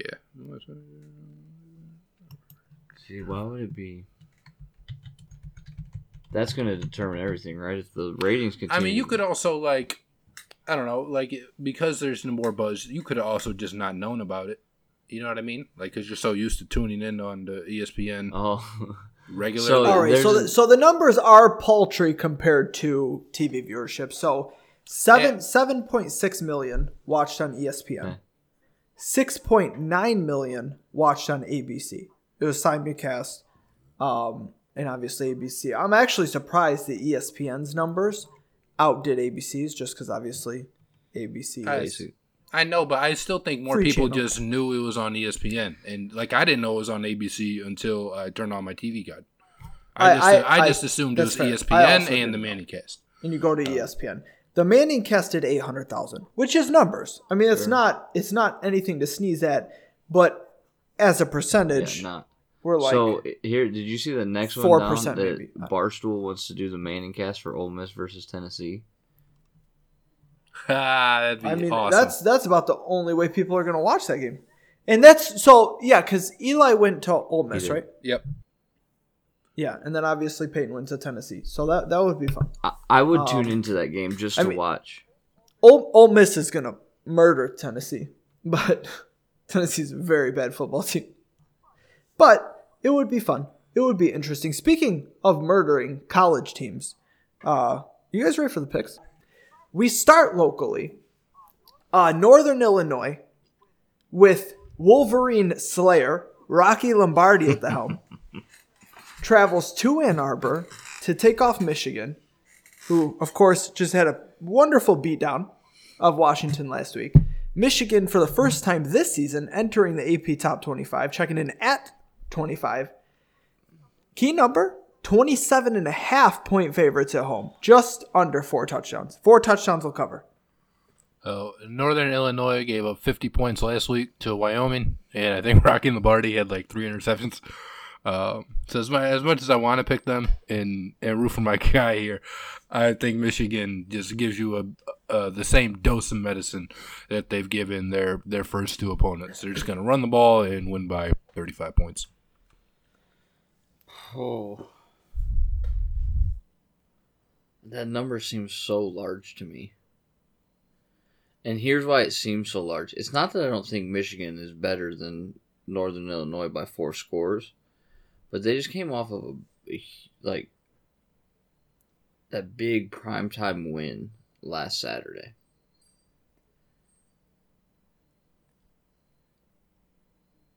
And I think I'm gonna go with my gut and take Northern Illinois. Yep, I'm gonna do it. Yeah, Rocky. I'm gonna do it. I honestly, I kind of hope you're not right. to, not to, Just because- not. I, I think Michigan's gonna win. They might win by 27, but like, How how 27. how do we do last week though? You didn't yeah, say that's that. actually Well, I, I was going to get into it. I actually usually do it after the first so. Okay. There's a, not What? always, but it's usually yeah, the I'm first gonna pick. go with But uh, NIU to cover, but Michigan will win at least by three scores. AJ, AJ is going out on an island here. He's the only one. Six of us making picks. Picking Matt, up a game. Don, Dylan aren't here, but they made their picks. All cash in for Michigan. You heard Ryan. I'm cashing in for Michigan. Uh, so AJ's on an island, and he's got a chance to make up ground. But he doesn't really need to make up too much ground because no one has separated themselves too much. I had a blazing week last week. Like I went five and zero in college. needed a blazing week last three and week. two, three and three and two in the NFL. So I went eight and two last week, and that lapped the field. I had two games over AJ and uh, Matt, who went six and four. Uh, Ryan, Don, and Dylan, I think all split 500, five and five. But I had a rough week one, so I'm eleven and nine on this young season, which is pole position, because we have not done well, ladies and gentlemen. Just over 500. I am in the pole position. AJ, Ryan, Matt. I'm sorry. AJ, Don, Matt. All 500 even. 10 and 10. Second place. Dylan also technically 500 in second place, but he missed a week of picks. So he just doesn't count for this. And then Ryan, in honor of last Saturday, 9 11 on the season. Yeah, buddy. One game So under 500. two game spread between everybody. We're at right the there. most. But it's only two Yeah. weeks, right? We're only it's only two weeks. We're young, young season. So we're all right around 500. Um, and we want to be above 500. We want to be closer to 600, right? So we got rookie numbers. We got to pump these numbers up. AJ is trying to do that going against the grain. Myself, I want to see Michigan have three consecutive weeks of over 300 rushing For yards. sure. I don't know. I don't know the statistics on this. How many FBS programs have one run for 300 yards three straight weeks? My guess is it doesn't happen very often. And I'm hoping we find out just how often because if they do it, uh, I'm sure ESPN Stats and Info is going to tell us. Uh, Northern Illinois' rush defense, by the way, horrible. Not good. Um, I think they're probably going to not do what Washington did, and they're probably going to devote a lot of resources to stopping the run. And one of two things is going to happen. It's either still not going to work, and we're going to run for 300 yards and score a lot of points, or we're not going to try to run into the teeth of their defense, and we're just going to pass it all over them. Regardless, Michigan will win this game by as many points as they want to. Four touchdowns, very clean number. I definitely like them to cover. I think we beat Western by more than that, who is a much better team um, and ran the ball down their throat. So uh, I like Michigan to cover, as does everybody not named AJ. Moving on to the local team that plays a somewhat real team this week. Uh, Michigan State travels to hurricane season all the way down to humid ass Miami, who's somehow still ranked 24th in the country after getting obliterated by Alabama week one and then really getting all they could handle from Appalachia State last week. but Miami's still a six point favorite at home. Well, they weren't. They're not bad enough to lose to Appalachian State, but this spread is wildly disrespectful considering State Michigan State. really good. Continue. considering Michigan State is already up seven to zero. So let me go ahead and take the Spartans in what's really a 13 point spread, uh, and they're just going to win this game outright. What? Go green, What baby. are you talking about? I'm so confused. We right start we start every game 7-0. Oh, because What do you the first play. Ah, I got you. okay. I got you.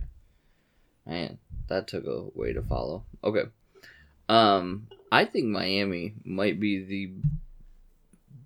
I know we have like a lot of frauds on this list, but Miami's football program might be the biggest pretender of something important um, in the nation this year. Like busting out the turnover chain when you're down like a million points to Alabama, like all that kind of stuff, right? So 27-0. yeah, like oh, yeah, cool bling, dude. and then the turnover got overturned. cool bling. Go hand it back to your coach for doing nothing. Um, and Michigan, like obviously, this is going to be a test for Michigan State. Can they cover six points though? Absolutely, hundred percent. I'd even probably pick them to outright win the game. I, I don't. I was actually shocked when I saw this pick. Matt is the only one picking Miami. No, Matt, of all a people. wet blanket. I'm not shocked that anybody picked Miami. I'm just shocked that it was Matt. Uh, I do think people are overreacting a lot here. What I don't like about this game is I don't feel like I have a great grasp on either Sure. team, and I feel like I still won't after this game. Uh, I thought Miami was overrated coming into the season. That being said, I don't know if you guys have ever looked at the numbers of how teams play the week after they play Alabama. It's not good. it's not good at all. In fact, and there's been. Plenty of numbers out there. You want to take a bye week after playing Alabama, not before. You want to take a bye week after playing Alabama. Teams have, as of a handful of years ago, and I don't know what the updated numbers are, I cannot imagine they've gotten better. Teams have a losing record after playing Alabama. Like overall. It's freaking crazy. Um, it, it- it's a tough it's a tough follow, right? The hangover against Appalachian State, it's not that unexpected, especially the way the other balls kicked all over the field. Week one, just obliterated. Michigan State, we talked about it in our preview, not a good football team, and I stand by that. False. That doesn't mean they're horrible. That doesn't mean they're Maryland. But I don't think they're a good football team. I certainly don't think they're a top 25 team. Not that I necessarily think Miami is either. And one of these teams will be ranked. The winner will be ranked next week. But uh, this is just a weird game. And the six point spread is weird. I'm going to take Michigan State. But this one I'm not confident in. But I don't think Miami's any good either. So it's going to be Matt alone backing Miami on this one. Um, and let let's hope for, let's hope for a Michigan win. Let's build some momentum into October 30th. Moving on, we just talked a lot about Alabama. Alabama's got a big game this week. Um, traveling also to the humid swamp. Uh, they take on Florida in Florida, 11th ranked Florida, and uh, that number doesn't mean dick all to Nick Saban or Vegas. 14 and a half point favorites on the road, one of their biggest SEC games this season. Am I going to look stupid and pick uh, against Alabama again? Absolutely not. This team is full of demons and warlocks and wizards and everything else that should be illegal in football. Give me the Crimson Tide the rest of the season. the rest of the season. Um, yeah, I look. I again, we go back to the thing is there's college football teams and then there's Alabama, and 14 and a half. Maybe that hook is a little troubling, but I don't think so this week. So, give me the roll tide, baby. All right, me, me and Dylan might may look foolish on this one, but uh, it's so many points, and it's early in the season, and Alabama's looked good, really good. They're Alabama, but they haven't played anybody. And uh I mean Florida I don't think is necessarily that good. They got pretty good defense. Uh they still don't really know who their quarterback is. That's kind of unfair. Uh, they have a starter. Is there are people out there that think there's a better option. And they've both played quite a bit. They've played well. And Florida Florida looks good. starter? Florida has a good team. They're at home. This is one of I'm sorry, what did you say? who is Florida's starter? Which one? You said they have a starting quarterback. Which one? they have one. They, they certainly do. Okay, I I don't know. I haven't watched Florida this year, so Trask went to the NFL, right? yeah. Oh, yeah. Well, yeah. Tra- Trask, Trask with the Buccaneers. Okay. Uh, no. F- F- Emory Jones is their Alright, starter. Uh, if it wasn't Trask, I don't know who they are, so you don't have to go into it. he's he's banged up. Anthony Richardson has played a fair amount, and he's played pretty well. He brings a really nice dual threat element to the table. Um, not that Emory Jones doesn't. I mean, he's he's a runner himself, but Anthony Richardson's kind of electric. Um, I mean, they're both good. They're both acceptable quarterbacks from what we've seen so far. And we don't. We're gonna find out against Alabama. We're gonna find out just how good one of them is. Emory Jones probably gonna get the start. Um, I, I don't know. It's just too many points. Vegas is begging me to take Florida, and I'm, I'm just I'm gonna I'm gonna relinquish. I'm gonna take Florida. Dylan's gonna take Florida. Both gonna be wrong. Gonna be mad. But 14 and a half points a lot. I mean, Alabama can go on the road, win a game in the swamp by two touchdowns, and not cover. I don't like it. Especially, I mean, they're not not prone to slow starts on the road. I'm gonna take Florida. Pray. That's my strategy this week. Uh, we have the battle for fraud supremacy is a program is our next game. Uh, 22nd ranked Auburn travels to Happy Valley to take on 10th ranked Penn State. It's disgusting to even say. Um, I don't even know why they're going to suit up this week, knowing their coaches ditching them for the land of warmth and never rain. Yeah, why is Uh, he being rumored there? Uh, I hope money, because it would be such a dumb hire for USC. And I don't, I want James Franklin at Penn State forever because he's a horrible football coach. Like the coaching part, he's solid recruiter, but bad human being, worst football coach. Um, these are two teams that are just not what people think that they are. Auburn at least only ranked 22nd. This is, not crazy. But uh, Penn State's five point favorite at homes. Battle of the frauds. Who do you guys have is the least fraudulent? I, I didn't even know this game was happening until I looked at the picks. So um, I'm a little bit more hype that there is uh, a game maybe I can catch like the back end of. I'll take I'll take Penn State though. Night game at Happy Valley. They're probably doing a whiteout. Yeah, they are. Um, coaching, you know, coaching rumors. I think Franklin came out today and probably said, "Nah, that's not going to happen."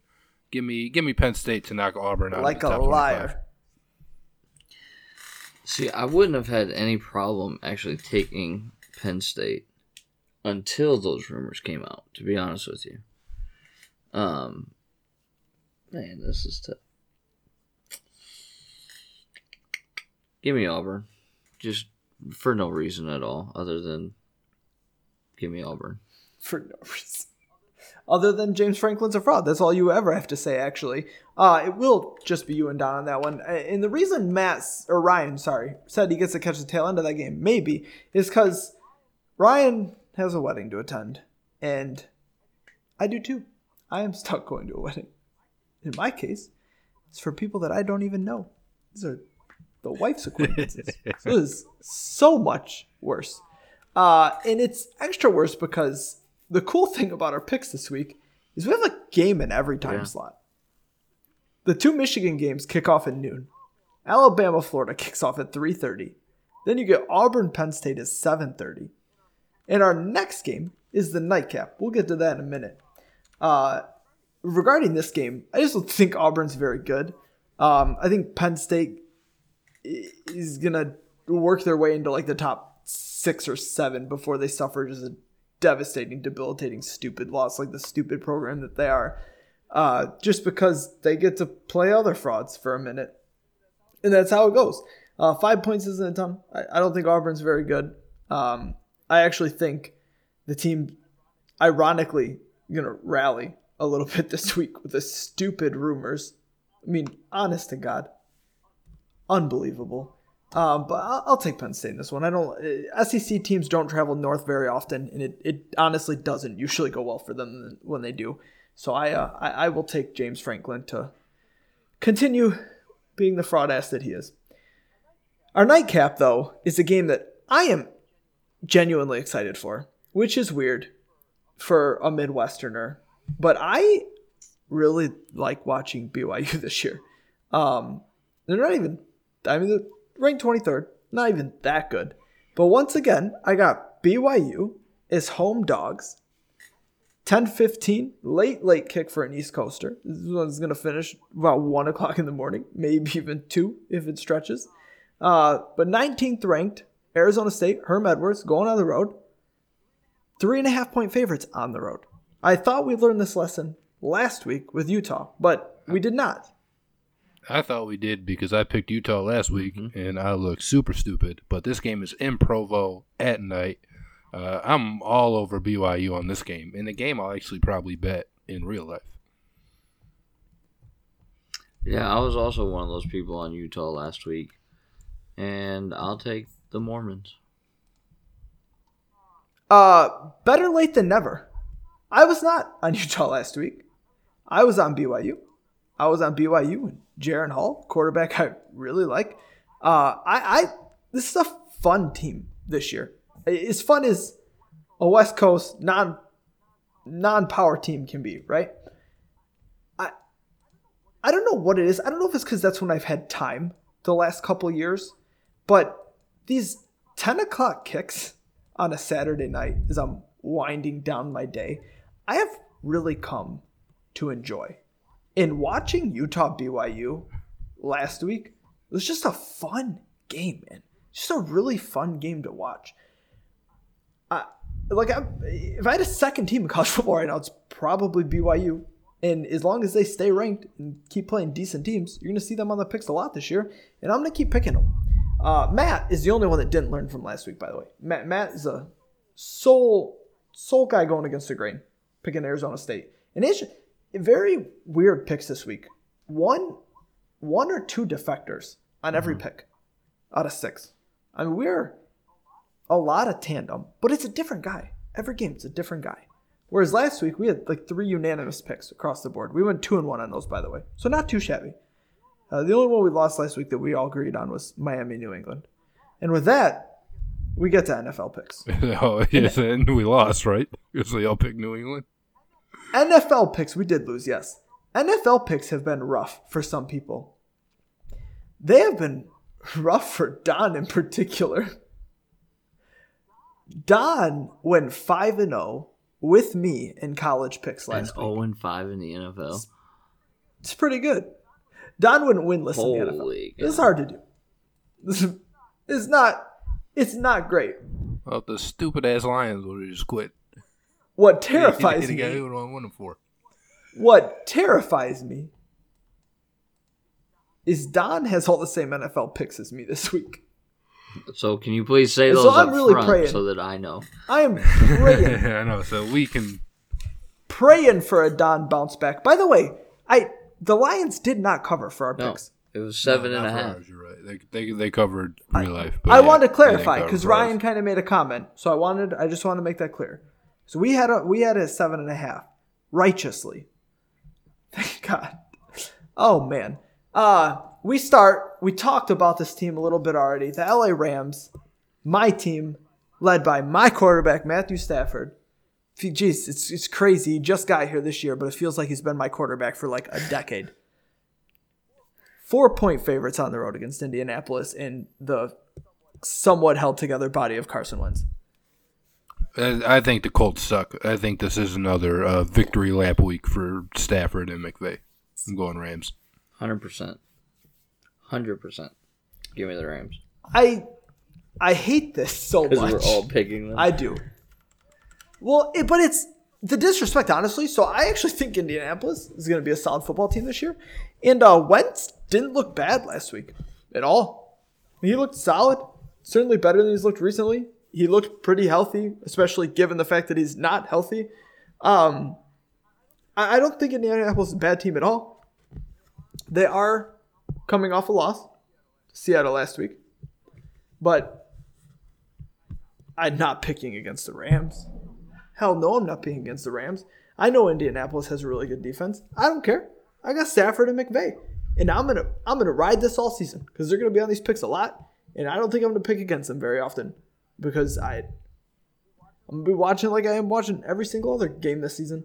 I, I- believe in Stafford, period, in McVay, and I I think they're out on a mission this year, and they're out to score points, and they're not going to take their foot off the gas at any point.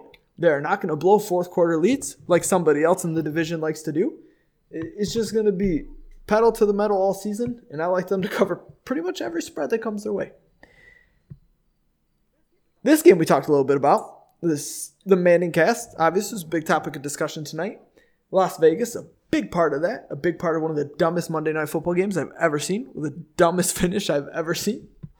Uh, they travel to a Steelers team that if you didn't like before the season, you probably still don't like. And if you did like before the season, you probably like even more. They beat Buffalo, an AFC contender, to kick off the season, but nobody seems to feel that good about it. Except Vegas, where they're five and a half point favorites at home over Vegas. Five and a half is too much for me. I think the Steelers probably do end up getting it done. I think it's a, a weird close game though, so I'll take Vegas with the points. I was not that impressed on Monday night with Las Vegas, if I'm being completely honest with you. And so, in light of that, I'm going to go with the Steelers to cover. For the sole reason that I think that Big Ben will do his thing, spread the ball around, and I think Najee will have a, a much better second game than debut game. We have so little variance this week. I Ryan, the only person picking Vegas, which is weird to me because I don't, I don't think he really likes Vegas that much. But uh, I, I think they're coming in with some hangover. They had a crazy late Monday night game against Baltimore. Now they got to kick off early on Sunday. They got to come all the way West Coast to East Coast. It matters. It absolutely matters. Um, and I think Pittsburgh, I think their offense is going to start getting it going. Uh, their offense was not good last week against a Buffalo defense that isn't that great. But I think they start to get it going this week, and I think a little bit, a little bit of letdown off of last week's big win over Baltimore. I think Pittsburgh's defense is going to kind of eat Las Vegas alive, and Las Vegas has a lot of injuries on their defense right now. Um, and I, that is not going to help slow down a Pittsburgh offense that I really think is going to start to come into their own. So I, I do, I do like Pittsburgh to cover this one. I, I like them to win by ten plus, to be honest, in a game that I may put real life money on. Seattle, Tennessee, I think is the underrated game of the week. Seattle, just like Pittsburgh, five and a half point favorite at home. This one, I think, low key is a spicy matchup, especially the way Tennessee got manhandled last week, which was a big surprise to a lot of people.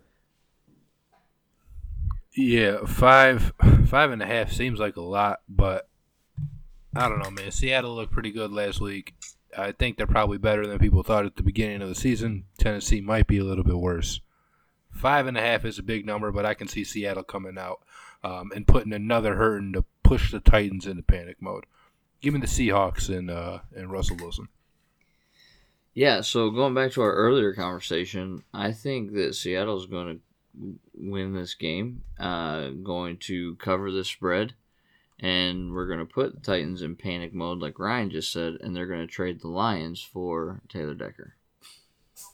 Now, why you got to steal the words out of my mouth? Because that's what we're hoping for, right? I need Seattle's defensive line to just destroy everything the Titans have. I need the Titans. I need the Titans psycho calling Brad Holmes and just upping the offer with every 15 minute voicemail that they leave.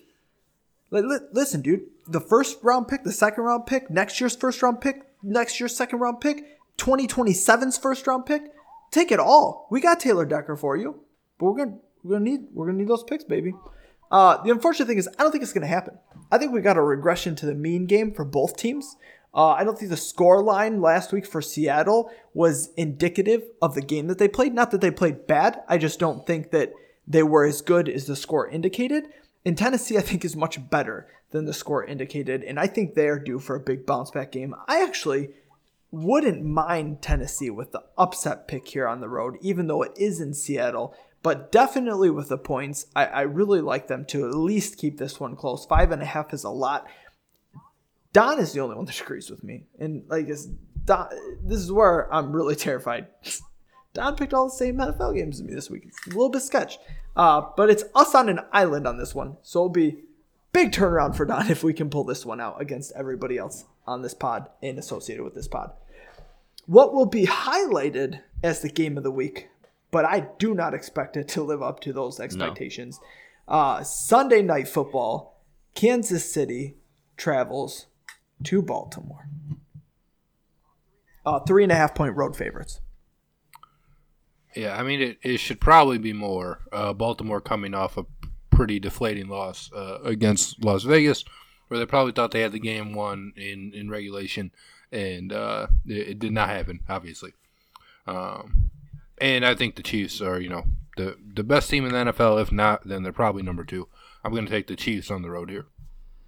Yeah. Um, what was it was surprising to me to wake up and learn that Baltimore had lost because I thought they were actually in pretty good control of that game with the Raiders' inability to move the ball very well in the first half. Um, so knowing that and knowing what Kansas City brings to the table, I don't think three and a half points is much for them to overcome in this game. So give me the Chiefs. That is unanimous. Uh, this one I am absolutely putting real money on, although this will probably be part of a teaser. Um, so I'd be devastated if that hook caught me because Kansas City is sometimes prone to slow starts and slow finishes. Uh, I think people are overreacting to the first half of last week. Um, Kansas City just going to obliterate Baltimore if they want to. Baltimore is an overrated football team. Baltimore is an injury injury prone football team at the moment. Is they are missing a lot of pieces. Uh, Baltimore does not have a quarterback that can throw a football. I, I, I don't I don't see a path to Baltimore winning this game outside of Patrick Mahomes getting hurt. And even then, there's a very good chance they still lose this football game. Um, I, I, think the spread is curiously low. Way too many people betting on a Baltimore bounce back, who also long game, tough loss. Uh, I don't see it, man. This is a tough bounce back. I think Baltimore starts 0 2.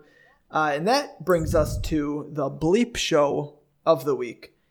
Whoever made this a Monday night football game, whoever's decision it was, like, I don't know what the options were, man. I don't. I, I don't know. Because, listen, ESPN does not get first choice of these games for Monday night football. We know that based on the quality of Monday night football games. But this is abhorrent.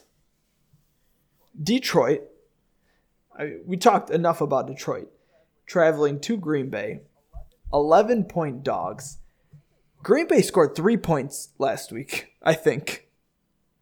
Three points when it mattered, at least. What was the final score of that game? Do you remember, Ryan? 30, uh, 38 yeah. 3. Oh, they did only score three points. Jesus Christ. Uh, 11 point favorites at home over the corpse of Detroit. Yeah, I mean, the Packers are pissed, obviously.